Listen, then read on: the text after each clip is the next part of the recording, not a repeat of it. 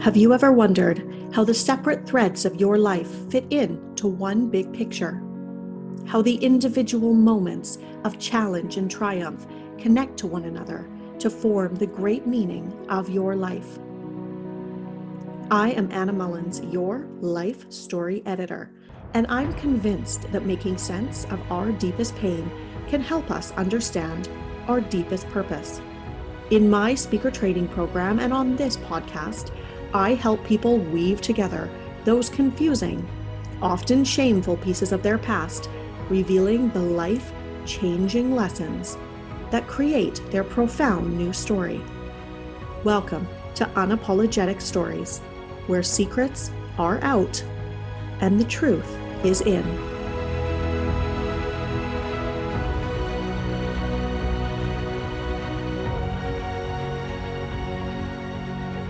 Welcome back, storytellers. We have a great show today for you and a story filled with what I would call must hear wisdom. My guest today is the co owner, along with her sister Trang, of Paris Jewelers, a proudly Canadian Vietnamese women owned and operated let's just pause there and let that sink in. Women owned and operated jewelry company focused on community partnerships, customer experience, and of course, supporting women. In fact, the company has a 90% women workforce. Like my heart just skipped a beat when I got to see that fact and read that. And besides pas- being passionate about the latest jewelry trends, being a fierce leader and a mother, Chau is also on the board of directors for the Canadian Jewelers Association, and among other things, takes a very firm stance on her philanthropic endeavors, ensuring that Paris Jewelers is spreading their good work out into the community through some very critical charity endeavors that we will definitely be talking about today, as well as many other things. Chau, welcome to Unapologetic Stories. Thank you so much for having me. I'm super excited to be here. I'm so thrilled to have you. And I would like to start because I love a good service oriented mission. I would love to start with your philanthropic work, if that's okay with you here today. Not only because it is very incredibly inspiring. I've been like folding through pages and pages of your work and it's so inspiring.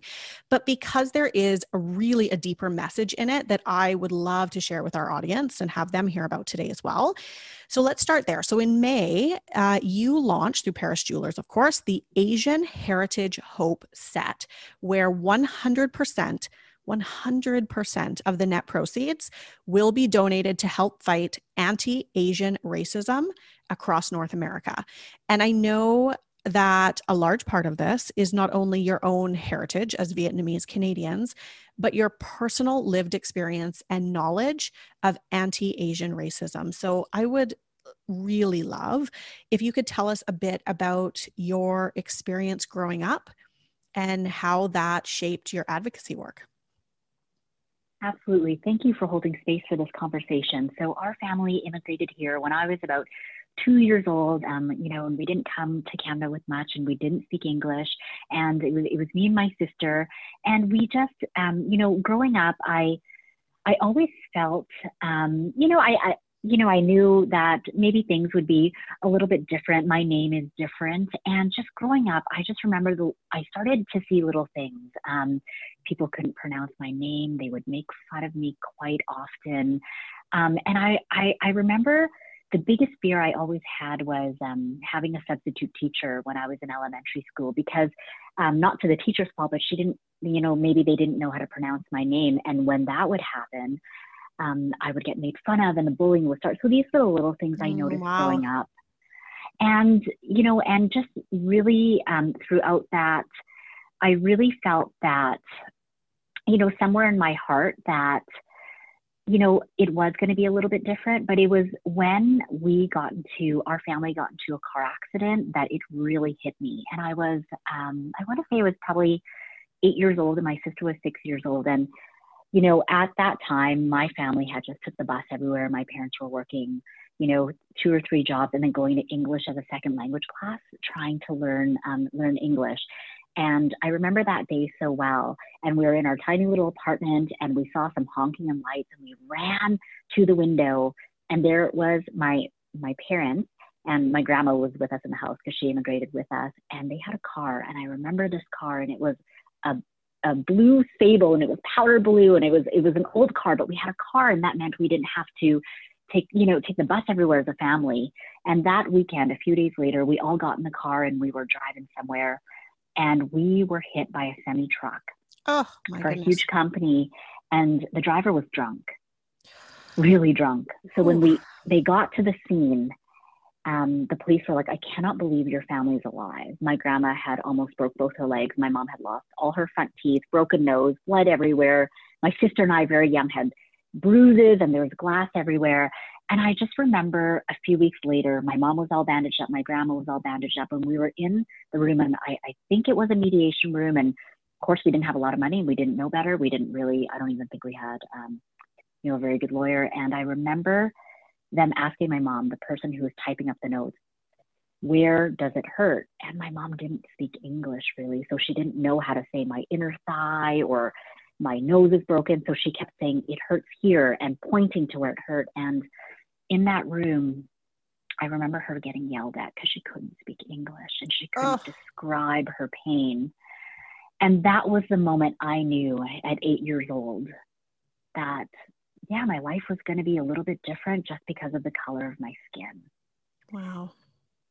And and and I'm sorry, this is a very long story, but that was oh, just my so, realization so at, at eight years old that holy smokes. And I just remember feeling helpless, my mom feeling helpless, and I just I just remember that that feeling of despair, saying, I wish I could speak, I wish I could help my mom, but the reality is she didn't know how to speak English, but that didn't mean that the drunk driver wasn't wrong for almost killing a family. So yeah, that was just a huge moment for me at eight years old. Oh, that I mean, and that shapes eh, not only at eight years old, but even earlier than that, as your name is being mispronounced, as you're starting to actually take in some of this information, and as such a young child, you have generally no language to actually explain any of this. It's just starting to live inside your cells in a way where you start to adopt this idea that you are different and not accepted. Right, right. And I, I think I could have spoke. I mean, I could speak English at the time, but I was scared. I was scared to say anything. Somebody was yelling at my mom, and I, I, I just wanted to say, don't yell at her she like she has a broken nose. She's lost all her front teeth. My grandma can't walk properly. Like don't do that. Be kind. But i i mean i didn't say anything. I was eight years old. I was just scared. So that really you're right. It really did shape the way i thought. And i kind of um i was super mindful after that moment i remember. I bet. I bet. Yeah. Thank you so much for sharing that. I mean, that is deeply personal. And I think um, part of what we're talking about here, obviously, is advocacy for things that are so important, but not just important, but things that we're not talking enough about. And often when we hear the word racism, we imagine that it is very overt and that it is blunt and that it is based in statements like, I don't like you know fill in the blank. But it's not it's those microaggressions. It's the way that you're told that your language is not acceptable in this space or that it won't amount to any healing or pain relief for you in the event of as you said a, a really tragic accident that could have been worse. I mean that that's what's really hitting me in your story here is that we don't even notice these things as white people unfortunately sometimes but mm-hmm. here you are living with this every single day. That's powerful yeah, and I and I think that um, you know it, it's only recently in our company that we have started. My sister and I started sharing that we're the face of the company. You'd only see that in the last probably three to four years. Um, you know, our teams were always like, you know, share who you are. Um, you know, share your story. But I was so scared because there were some times where, you know, customers or or just you know not not customers. I'm sorry. Um, you know, people would pass by and say, like, don't say you're Canadian owned and operated. Your owners are not even from this country, or or things like that. So we were very afraid because at the same time, I know it's right, but I'm also there's a balance as we are growing and running our business. We also had people look at us to um, for their paychecks, right, and their family's livelihood. So there was always a balance for me, and it was always fear.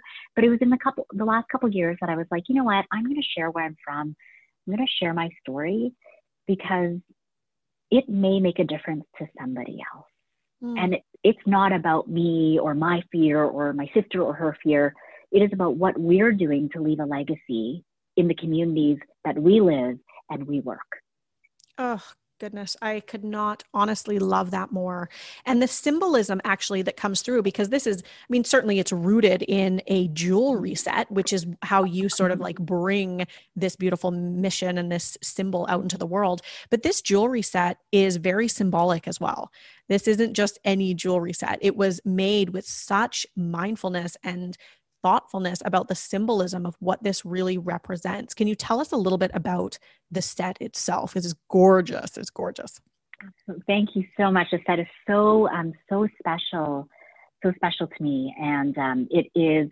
You know, it has the color pink. Uh, it has a rose quartz, which is known as the universal stone of love. I believe that. You know, we should all give love to each other. It's also my daughter's favorite color. I wanted to honor her, but it is in the shape of a hexagon, and all of the angles um, and the interior angles and the sides of the hexagon are equal. So that really is the way that I want to see the world, and I want to see all of us being treated equally, and also our differences to be celebrated, because that's what makes the world such a cool place. Yeah, and it's a difficult balance to strike, I think, in conversation. You're doing such a beautiful job of it, actually, of, explaining this, which is we want to celebrate our differences. We have to celebrate our differences, but also this simultaneous acknowledgement without bypassing those differences, but the simultaneous acknowledgement that we are all living this kind of human life together, and we need to be much more conscious about the way that we are uh, talking to people, accepting people, and we need to do our own work. Absolutely. And here's the thing I have learned so much in the last few years. I need to learn and I need to unlearn, and I'm always trying to better so that I can raise my girls in the best ways that so they're open and they're celebrating differences and they're looking at things through a different lens. So I think it's for everybody. Um, I am included in that where I need to do better as well.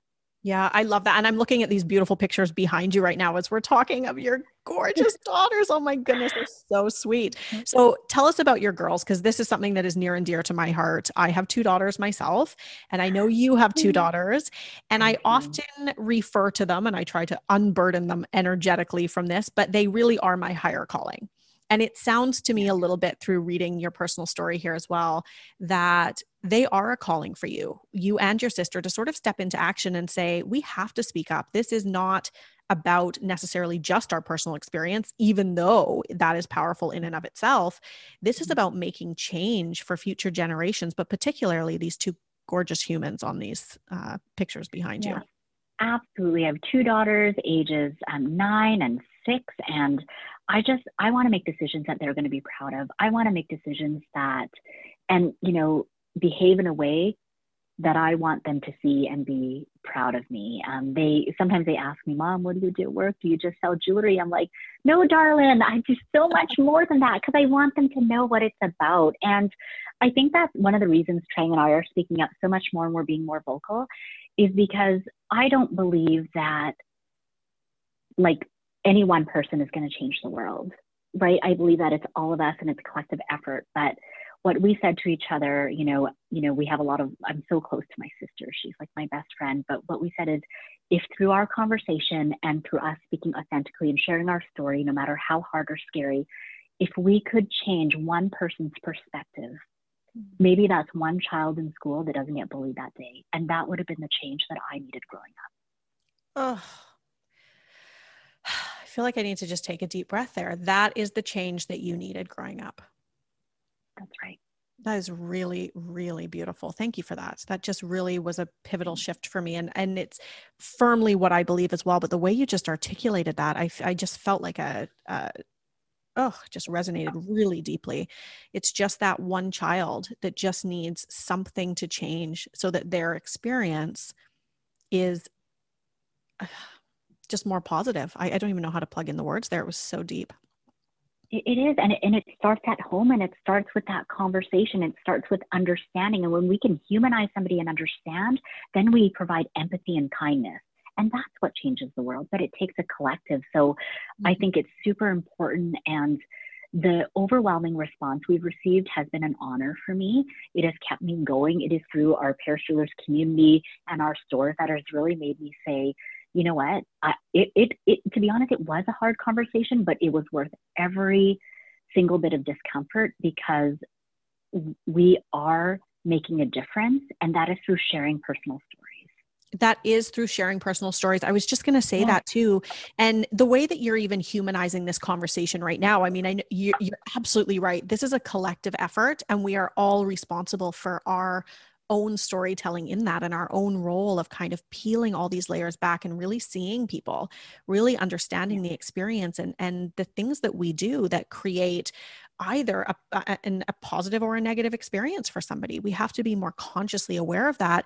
But I will say, too, certainly not to diminish your sharing of this personal story, the way that you're humanizing this right now, even for me, I've had a pivotal shift in the last five minutes. So I thank you for that. I think our listeners are thank really, you. really going to resonate with this a lot. Mm-hmm. Thank you. Thank you. And we have your, of course, we have your sister who is your co owner. We've talked about your two daughters. We're going to talk a little bit about all the other women in your organization as well. Um, but we're going to start here because I think um, something else that I find absolutely fascinating about your story and so inspiring, especially now that I know how much adversity you were facing and how much fear and doubt there was in really bringing your story to light. This company I mean, it's now I look at your social media and I'm like, wow, look at all these beautiful partnerships and look at all this wonderful, beautiful th- things that you're doing out in the world. Um, but people generally on social media, I think we perceive success to be somewhat quick and easy to come by. Mm-hmm. Often. Um, and one scan of your account, I think it's at Paris Jewelers Canada, by the way, and I'll put that in the show notes for everybody. Um, but it shows us these beautiful, incredible things that you're doing. But the truth is, this company has been many, many years of hard work. I think we're getting a little peek at that, uh, at some background here as well. Um, and in fact, like Paris Jewelers started in a 400 square foot space, I think, a really little space in St. Albert, Alberta. I would love to know, just kind of take us back a little bit through your story of entrepreneurship in the family and how you have managed to grow this company to 23 stores across four Canadian provinces with over 200 employees. What was that like for you? Gosh, I, I always um always want to remember our, our humble beginnings because that's what really drives me. So we did open in a four a small 400 square foot store, and I saw my mom working so hard. And when we opened that store in St. Albert, um, she still didn't know how to speak English, so she bought a Vietnamese English dictionary. And when a customer would come in, she would pull out the dictionary and she would use that to communicate and translate with customers. So when I saw that growing up, I thought, gosh, that is a challenge I can overcome anything. And, you know, I kind of grew up, you know, in the mall and I, I grew up in the business, but I, when I started with the organization, I was super intentional about working through every single department. I did not take on a role or a title. I actually didn't have a title for 10, my first 10 years at the company. I just didn't want one. Wow. And I worked in every single department from shipping to reception, like to services, and I learned it. And I, I just wanted to earn my way through the company. I wanted to earn respect. Really, was so important to me. So I probably did training for about two years, worked in every department, and I also worked at the store part time as well. Um, when I joined, we had ten stores, and then I um, helped grow it. I I saw opportunity for us to grow, so I I wanted to do it. But it was a lot of hard work. I failed a lot, a lot. okay, this is this is oh, this is so good. Um, first of all, ten years without a title working every level of the company. This is quite frankly not something that we hear about or that we see much anymore. There is really this perception of really quick, instant, overnight success. And that just is obviously is not the situation with your particular company. But I'm curious too, what was your biggest lesson that you may have learned in those? I mean, this is many, many years for you now, but what was the biggest lesson you've learned in your career? I've learned so many lessons because I failed so much. And I think failure helps us see our blind spots. Yeah. It really, really does. It's necessary. Um, I think the biggest lesson for me is not everybody's going to like you. I used to measure my worth by how many people liked me. it's kind of embarrassing to say, but I'm gonna I'm gonna be honest. I'm and, right there. I am right there with you. I'm like, so glad you put totally, it on right. like yeah. So, but when but when we measure our success by that metric of how many people like us, I think that we are not being authentic to ourselves. I think that I used to strive for like, right? When I was first leading and first managing people, that's what I wanted. I wanted everybody to like me, but I wasn't making the best decisions in the best in in the best interest of our teams and our company. So now I I don't go for like, I actually go for respect because you can like somebody and unlike them really fast, but respect runs deep. So I try to explain my decisions. I try to explain why, where I'm going. Like decisions are really like, it's like culture, right? It's who we are, what we do, and why we do it. I explain all those things and I want them to know that it's for the best interest of everybody. But if they don't agree and they don't like it, that's okay. Because I have to live authentically to myself and make decisions that protect everybody and not be liked by, you know, one or two people. Um, so I think that that's the biggest lesson I've learned, and I think that a lot of people do do struggle with it. I know I have for so long, and probably to this day I do, but I really have tried to work on that because we don't make the best decisions when being liked is the metric that we're measuring ourselves by. This is so powerful and it's so incredibly true. And I think our listeners are probably, I mean, I said this was a must hear episode. I knew we were going to get some big drops here. Um, but this is super powerful to me as well because even if we just package this up as we have this kind of external reference point where we're looking for likes and or being liked so those two things i think sometimes are synonymous we get a little bit confused because online world and in internal world. Um, but I love this, which is that respect runs deep. What I'm hearing here is that respect is based in you sharing your truth and your perspective and being able to really articulate that this decision may not be something I'm looking for approval on, but there is a sense of responsibility, even as a leader, to really allow your team in on some of those decisions as well and to see where you're coming from and to see what values you're rooted in like i think that's a really powerful leadership message here as well. Yeah absolutely. We actually made a change probably five or six years ago. Like you know as a company we have so many employees now um, and memos go back and forth all the time. Gosh memos. I have a love hate relationship with them. They're necessary but we actually put um, at the beginning of our memo why? That's our first line. Why? Why we are doing this and then we go into the what and the how why is the first line? Because if people don't know why you're doing something that's not fair. So that's our first line on our memo document and it's made a huge difference yeah, my work is really rooted in finding mm-hmm. out the deeper why as well, because it really does connect us. When even when I'm listening yeah. to your story here and I see, if I go on your website and I see Asian Heritage Hope Set and 100% of net proceeds donated here, I think, what a great endeavor. But now I ask why, or we ask why, we get mm-hmm. curious about other human beings. And again, being able to kind of humanize these personal stories. And the more that I've sort of learned about you in just this short time together, it just feels significantly more powerful. And here's this intersection, this crossover where we put this in the space of a business or in the framework of a company where we're communicating memos to individual staff members, plugging in why at the top. I think this is an enormous takeaway from all of this is if we just explain why we allow people into the story, we allow people into the decision. And that I would imagine has cultivated the relationships and the communication you've needed to grow this company so tremendously. Absolutely. And I have to tell you though, like honestly, communication is something we're working at. And I, I, I believe that myself and as a company, we can get better it was so different when we had 10 stores. Now that we have 23, there's different districts and provinces and cities, but um, it's something that is on our list of making things better and really trying to communicate better and, and really sharing our why. Um, you know, this year we started something that has really made a difference. I, I got feedback and it was hard feedback, but it was so valid and I'm so glad it came across is that I only now because we're so big, I only speak to, you know, upper level managers and to our head office team. Totally valid, totally true. I can't call every single employee anymore like I used to, right? Right. used to call everybody on their on their birthday, right? I, I used to be able to, but now with 200 plus, it's hard. So we started something called the Paris Take Five, And every single week, I send out a five to seven minute video, myself talking. It's done quickly on my iPhone. It's not really edited. And I, I share what's on my mind, what our goals are for the company. We celebrate if we need to. And that goes out to every employee, regardless of your tenure or your role, so that everybody feels like they're connected to our organization. So we did that at the beginning of COVID, and it's really made a difference as well in terms of communication. But just things like that are things that we're trying to do better.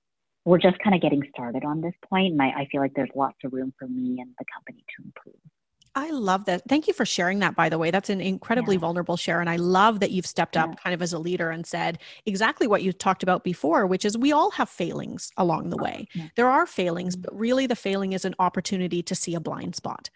And for you, this might have been that opportunity. It's like there was a blind spot here that, of course, in my busy world, it never occurred to me that there might have been a lapse in communication. And not that it wasn't important to you, it just wasn't part of your like awareness. And now you're aware of it. There's the blind spot being filled. I think it's beautiful. Thank you for saying that. Yeah, I love that so much. And just for maybe a little humor here for the listeners, bring us back through one of your monumental failures. What would you say was like a catalyst moment for blind spot change for you? Oh gosh, um, I don't even know where to start. we have three hours for three hours to talk about, you know, my failures from just this week. Okay, um, you know, you know, one of the things that um, and I don't, I don't, I don't know if it's either good or bad, but sometimes I feel like as a company, um, you know, when we launch product lines, we could probably test a little bit more. We get super, super passionate and then we just go all in without the proper testing. And then we kind of skip steps because we get so excited and we're passionate. Those have been, you know, really, really big failures for us when it's like we ha- we don't have the the foundation, we don't have uh, the proper plan, we don't you know, have projections. So those things have been really, really big failures for us. Um, but I, I would say one of the biggest things is when we were expanding, everybody who says, what's your t- the toughest time you've had in the business? It is, um, I'll always tell you the year of 20, 2010. So that was the year that we opened five stores in one year gosh, and imagine we're like we're a smaller company. I don't have huge teams. It's really me and my family and a couple key people. So every, imagine every single two months, pretty much, you're um, learning a community, negotiating a lease, procuring enough product, hiring staff, training staff, building a store, designing a store, staying to make sure you know you're learning about the community, make sure the the, the teams are good, leaving and doing it all over again. So at in that year, I think Trang and I we we would work like and i do not recommend this it was so bad. We worked like 16 17 hour days nonstop and we just we just opened stores because we were so focused on that one thing on expanding. It was it was not right. But then i didn't see it and then every single year, we have a huge holiday party for our teams. We fly in managers from across the country and we invite all the spouses from Edmonton. It's our home city. And, um, you know, we have a nice dinner and a dance. And every single person at our holiday party leaves with a jewelry gift. I, I make sure that happens because I want to honor our people for their work and celebrate the season with them. And then we do like prizes for like draws for bigger prizes. And I remember that night, it was 2010 and I was, I was tired but I was having fun. And somebody came up to me and they were upset and they're like, Chau, I just want a diamond watch. And it was like valued at $500. And they said, I, I don't like it. Can you exchange it? I was so taken aback. I was like, what? I thought I was being punked. but then I, I said, well, no, I'm not going to exchange it. But I said, I recommend you donate it. There's so many people that don't get holiday gifts during during the Christmas season. Christmas isn't wonderful for everybody, right? And they're like, okay, they're upset. And then I had another person come up to me and want to exchange their gift again. So of course, um, I was mad, but I didn't say anything with the holiday party. But I was like fuming, upset. I didn't say anything to my sister or anybody. I went home that night and I just thought I didn't sleep much at all. And then I just came to this huge realization: is like when you're pointing one finger at somebody, you're just pointing three at yourself. Ooh. And I asked myself a few key questions, and it was, have I defined the values in our organization? Have I defined the specific behaviors I want to see? Have I defined our vision? Do they know how to recite it back? And I could not answer yes. So that was a huge blind spot. So then I called my sister and I said, okay, so this is how I feel. This is what happened. And we made the commitment in that moment that we would say no to every opportunity, say no to new store openings. As an entrepreneur, it's really hard, but we said until we fix this, we're going to say no to everything else. There's no time frame. We're just going to go in and we're going to fix this because we've expanded. So that was one of the biggest failures for us, but the biggest learning and a huge shift in the way we ran our company.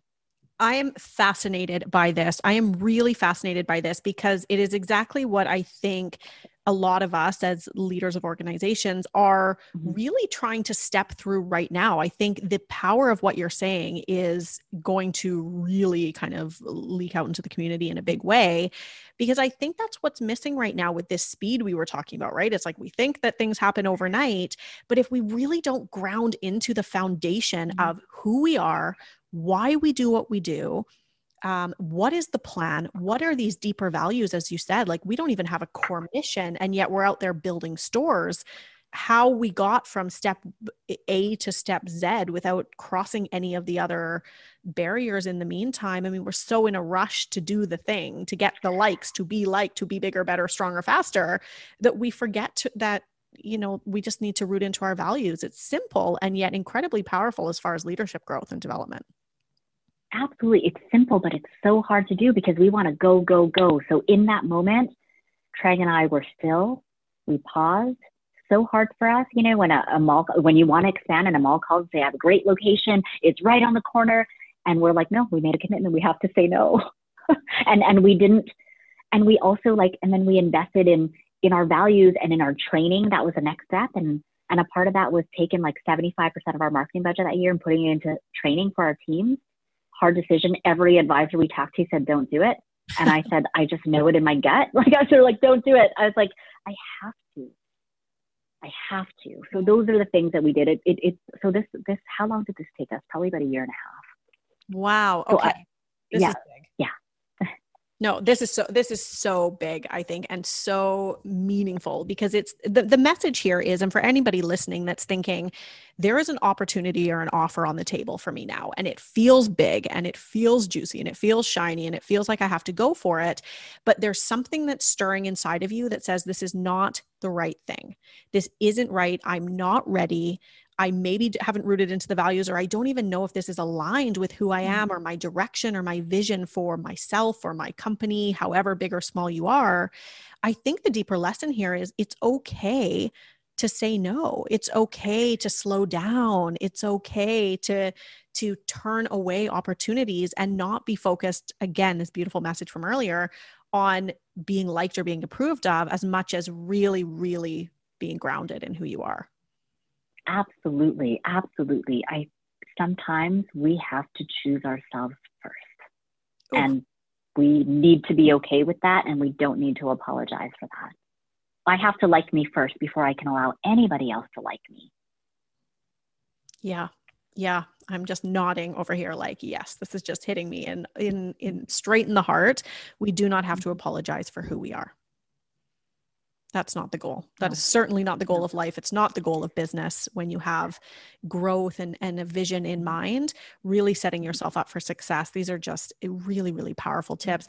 I'm curious. I mean, we've talked a lot about your career and the business, mm-hmm. of course, but is there anything that you are working on personally at the moment? Is there anything that is sparking your interest as far as growth personally? Um, for my for myself, uh, I'm really trying to be more still when I'm when I'm with my kids to be in the moment with them. So that's like an ongoing thing for me. Um, I, I, think that one of the things that I've really noticed in the last couple of years um, that I'm aware of is I think as myself, I'm constantly, I have been constantly comparing myself. And we know that famous saying, comparison is a thief of joy.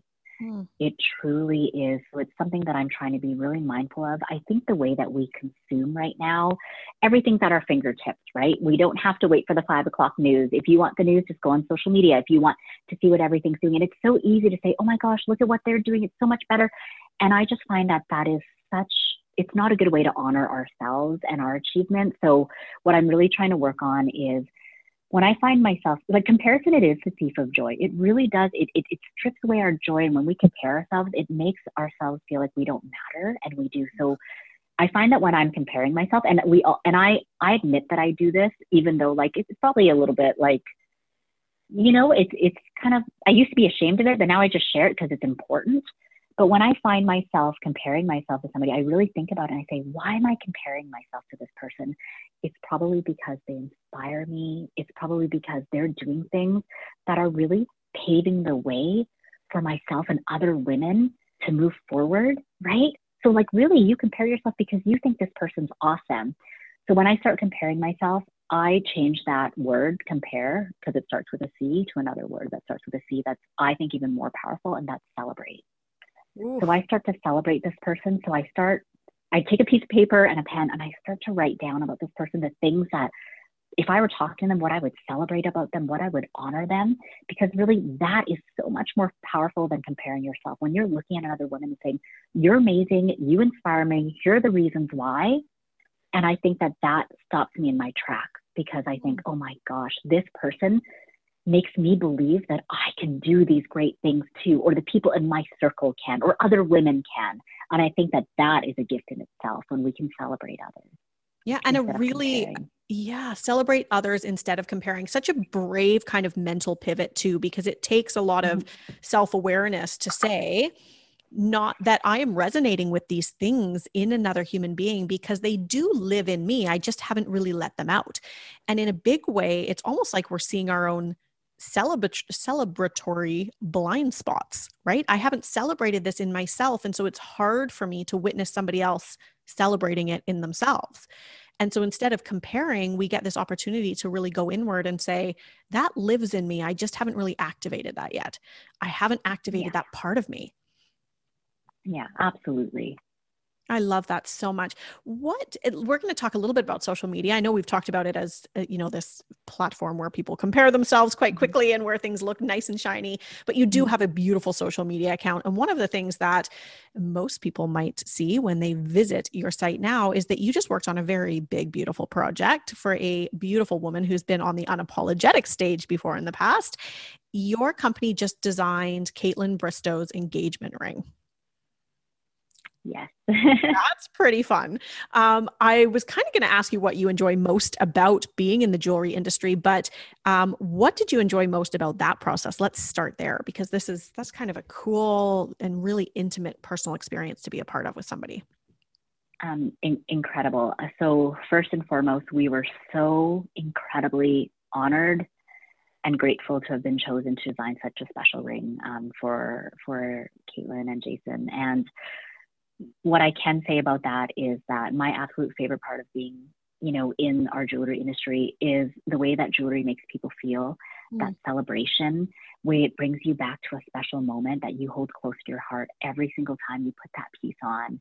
And um, specifically uh, for Kaitlyn, Jason cared so deeply about creating a ring that really reflected her personal style and wanted it to be, you know, unique and different because Kaitlyn is such a light. So really um, everything was inspired by her their love story and her personal taste in fashion and style and i was so happy to see you know all the photos because they look happy and she looks stunning and the ring looks it just suits her so what an honor for us to be included yeah it's beautiful. and experience. I, it is a great experience. it's great for us to watch along along with you and them as well. Mm-hmm. Um, but what I love about your work and so much of what you've been saying today is there really isn't one thing that we've talked about that doesn't involve a deeper meaning or a symbolism as well. And I think that's the beauty of jewelry, isn't it? Is sometimes we think it's just these beautiful shiny things, but it really is. There's a deeper meaning that really connects to our feelings, our emotions, our heritage in some cases like your your beautiful Asian set as well. There is something deeper in every piece. And I think when we think about the symbolism, we can actually be almost a part of that jewelry and it tells our story in such a lovely way. Talk to me about just jewelry in general as as part of this storytelling adventure and symbolic of who we are. Yeah absolutely. I i, I will never um, forget the first like sale that i made when i was 16 years old in a store and i remember this gentleman coming in and he said i've been saving up for six months and i want to buy my wife something really special for christmas and I'll never forget that look on his face when he found that piece. His eyes lit up, his shoulders like just straightened up and he was so excited and he said, Thank you. And I thought to myself, Thank you for letting me be a part of this story. Thank you for letting me assist you in choosing a piece that your wife is probably going to wear forever and pass down for generations. So I think there is a storytelling element. I think every single piece represents a moment or a milestone in your life that is going to be cherished for years to come and whether you pass down that story. Um, and jewelry evolves over time too. You might have different pieces for different occasions. So I think it's very personal and I I think that it's an honor and a privilege to be included in in that process with a customer. Truly, truly. From day one, I saw it in my family, and I hope to make it um, still alive and well in all of our stores. I love this. I just imagined that you probably had like the world's greatest mother to have this much like meaning and deep symbolism in the work that you do like coming through probably your origin story here as well. Can we just yeah, talk my, about mom for a minute? I feel like it feels important my mom. My mom is my hero. Um, she was my hero growing up then and she's my hero now. She's an incredible person the kindest human you'll ever meet. Um, her name is two and we have the saying and you know my sister and i we say what would two do? She always makes the right decision and thinks about others. And our asian heritage hope said we actually launched it on may 4th um, to honor her birthday. That was her birthday. So that was the day that we launched it to honor everything. We owe everything to to our mother. All the hardships she had to go through to you know raise our family um, you know, as an immigrant from another country and the strength that she showed us, it would none of this would be possible without my mom. Oof. I love that. And now, not only is this legacy kind of coming through your family and your girls, and even mm-hmm. to probably your employees, I would imagine, and people mm-hmm. that you're working with, these customers, uh, you are also raising funds for food banks and for Make a Wish Canada. I mean, your company is doing some big, big work and making a huge different difference in the community. And I would just be absolutely heartbroken if we didn't touch on some of that really good work before we end our recording today. So, uh, talk to me a little bit about just your uh, philanthropic work. Oh, thank you so much. Um, I just I feel that you know at the very core um, when we came here and we didn't know anybody and we didn't have any connections and when we opened our store the community took a chance on us that's the only reason we exist they could have chosen it customers have something we don't have they have choice and Ooh. they chose to you know support and shop with a small family business that didn't have you know a big marketing team or a beautiful store at all. We had handwritten signs and we didn't even know how to speak english but they chose to support us. So for us to give back it feels uh, natural. It brings me joy. And you know a lot of the charities we do deal with they are um, family focused or women focused and children focused as well. Um, you know we've worked with Make a Wish and Ronald McDonald House as well. And my daughter um, was born quite premature and she was a little bit over three pounds at birth. And I know firsthand as a mother, um, you know, the, the despair and the hopelessness you feel when your child's sick and you can't help. My daughter's super healthy now and I'm very blessed. Mm. So I think that through some of the, these charities like Make a Wish, their wishes truly are life changing. They bring joy, and for us to be a part of it is a, is a true honor. So so that's why we do what we do. And it, it really gives me purpose because um, I think that, you know, a business is important. I think our teams are important, but I also think it's important to leave a legacy. And when I look back, I want to say that I've, I've made a difference um, in some small way. Oof, that is amazing. And I can just imagine how old are your girls now? Um, nine and six nine and six mine are 11 and 11 and six. So we're close. We're very very close. six, yeah. Very busy years very demanding. They need a lot of mom but i eh, i can just imagine someday them speaking about you the same way that you've just spoken about your beautiful mother and really passing this these mm-hmm. memories and these stories down that really is legacy. I always say stories are the new legacy right? That's our currency now is being able to tell that story being able to make a difference. I am so grateful that you have been on this show with me today sharing your story. I think you've made a tremendous difference. You're doing a ton of that anyway but even just to listeners who may not know much about who you are, I think you've made a tremendous impact even in the short time that we've been on together. And we haven't even mentioned this, but you have been named Global's Women of Vision in 2018, Edify's Top 40 Under 40 in 2020. You're a featured speaker at Women in Wealth Virtual Gala on International Women's Day this voice and you sharing your voice and sharing your story, I can feel the power of it as we're having this conversation, but it just feels so much like what a beautiful doorway and what a beautiful opening to just more of you out in the world. What a gift you are, truly. Gosh, thank you so much. I always find it such an honor um, when somebody asks to hear from me. I, I I'm still honored by every single ask, just because, you know, I I just I I thank people for holding space for these conversations, and um, I'm really grateful for it. I'm so grateful for you. Thank you so much for being here. And I know we'll we'll stay in touch. This has just been soul shifting for me and I'm just I'm really soaking in the gratitude right now. So thank you so much for being in our space at Unapologetic Stories. Well, that was such an incredible conversation. I am so thrilled to have had Chau here today.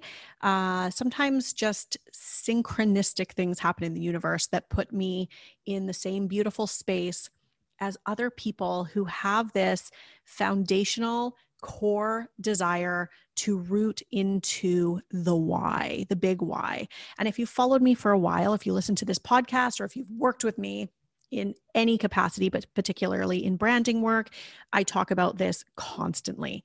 Knowing who we are, knowing why we are, and why we're doing the things that we're out in the world doing is what connects to audiences. When we know that and we really show up from that place of authenticity, we can tap into not only what the needs of our audience are, but what our own needs are. And something I think will be a huge takeaway from today's edit is this idea that respect runs deep, where approval and likes is just sort of a shallow understanding of our ability to connect to one another.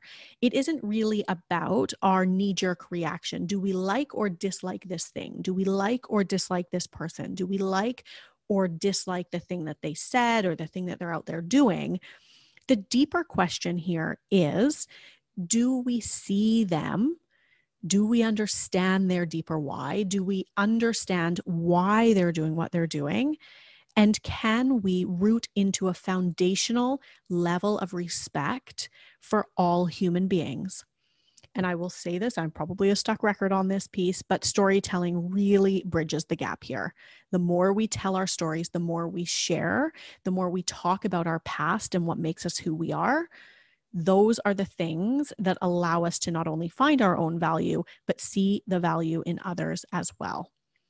Thank you again for being here. Until next time. Thank you for joining this edit of the Unapologetic Stories podcast. If you're ready to share your truth and rewrite your personal life story, connect with me at unapologeticstories.com for all the details on speaker training, storytelling, and strategizing your way through this one big life.